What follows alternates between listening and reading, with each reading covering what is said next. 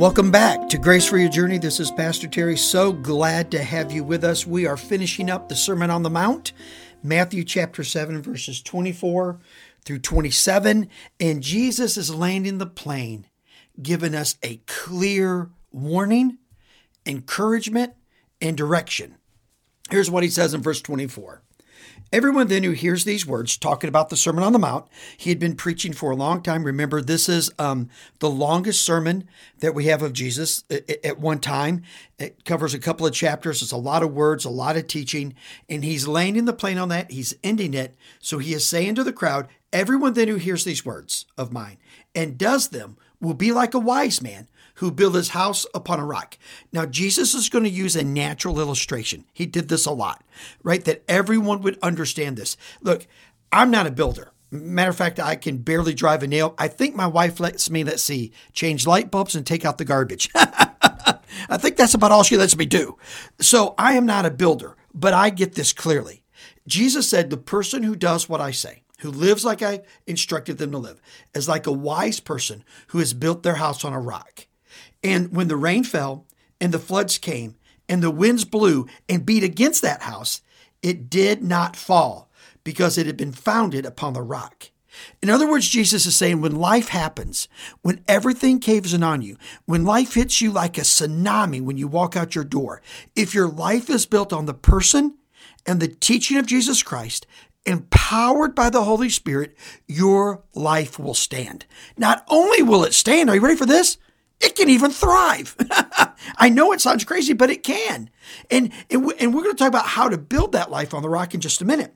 Then he goes on and he says this And everyone who hears these words of mine and does not do them will be like a foolish man who built his house upon the sand. The rain fell, the floods came, and the winds blew and beat against his house, and it fell, and great was the fall.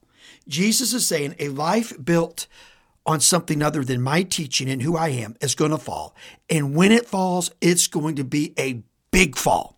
So, how do we build our life upon the rock, upon the person of Jesus Christ? So when life happens, because listen, doesn't matter who you are. You may be you may be younger than me, you may be older than me. I get that. You might be smarter than me. Not a big deal. a lot of people are. You may have a better job than me. Again, uh, uh probably true.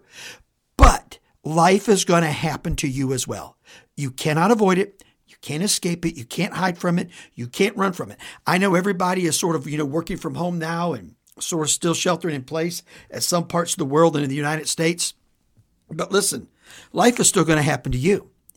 At one day, that door won't keep it out. At one day, it won't. It, it, it won't be strong enough. Doing work from online, you know, from home and online is not going to hold up. Life is going to cave in and crash in on you without any question and without any doubt. So, how do we get ready for that? I want, listen, I want your life to stand. Maybe even more than you do, man, because I just believe God's going to do great things in you, with you, and through you. But you have to build your life rightly, or when life happens, and it'll happen to you and me, it'll cave in. So, how do we do it? First, you got to know Christ. You got to know him. We talked about that in the last episode. You have to know him. You can't be a person who just does good things and claim the name of Jesus. You have to have come to the place in your life where you've surrendered your heart and life to the person of Jesus Christ, where you believe he died on the cross for your sins, he bodily resurrected from the grave, and you believe that. You believe that so much that it's changed your life and that you've declared him Lord of your life and that the Spirit of God has filled you. You have to get to that point. You have to. So when you get to that point and know him, then you have to live like he said. Well, what has he talked about in this long sermon that he preached? He talked about being merciful, being kind, being loving. He talked about having a prayer life a lot, about not praying so much in public so people could see you, though it's not wrong to pray in public, but don't make a big spectacle. But to go in to your closet, go into your house and pray, and then pray the model prayer. Remember the model prayer? Our Father, who art in heaven, hallowed be thy name. Thy kingdom come, thy will be done on earth as it is in heaven. Give us this day our daily bread, and forgive us of our trespasses, as we forgive those who trespass against us. And lead us not into temptation, but deliver us from evil. For thine is the kingdom, and the power, and the glory forever. Amen. Jesus taught us to pray right. He taught us to be generous. He taught us to be forgiving. He taught us to model His life above and beyond the life of the world. Build your life upon the scriptures, upon the expressed, clear word of God. And then the third thing you need to do you need to find a local fellowship. You need to find a group of believers in person, if you can, if you can, in person that will love you, pray with you, support you. And when life blows in and your life is shaken, they get out there on that foundation with you and they hold you up and help you walk through. Listen, you do this, and you're going to have a life that stands the test of time and the test that the world's the world throws at it, and you're going to have unbelievable grace for your journey. Let me pray for you. Well, Father, we love you so much and thank you for today. And now, Lord, I pray that we all build our life, Father, upon your Son, the Lord Jesus, upon the Word.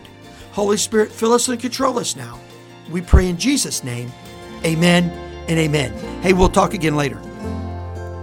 Thank you so much for listening to this edition of the Grace for Your Journey podcast. I pray that it has been a blessing and an encouragement to you. Pass it around if you think it would help somebody, and we look forward to you dropping by again for another episode of the Grace for Your Journey podcast.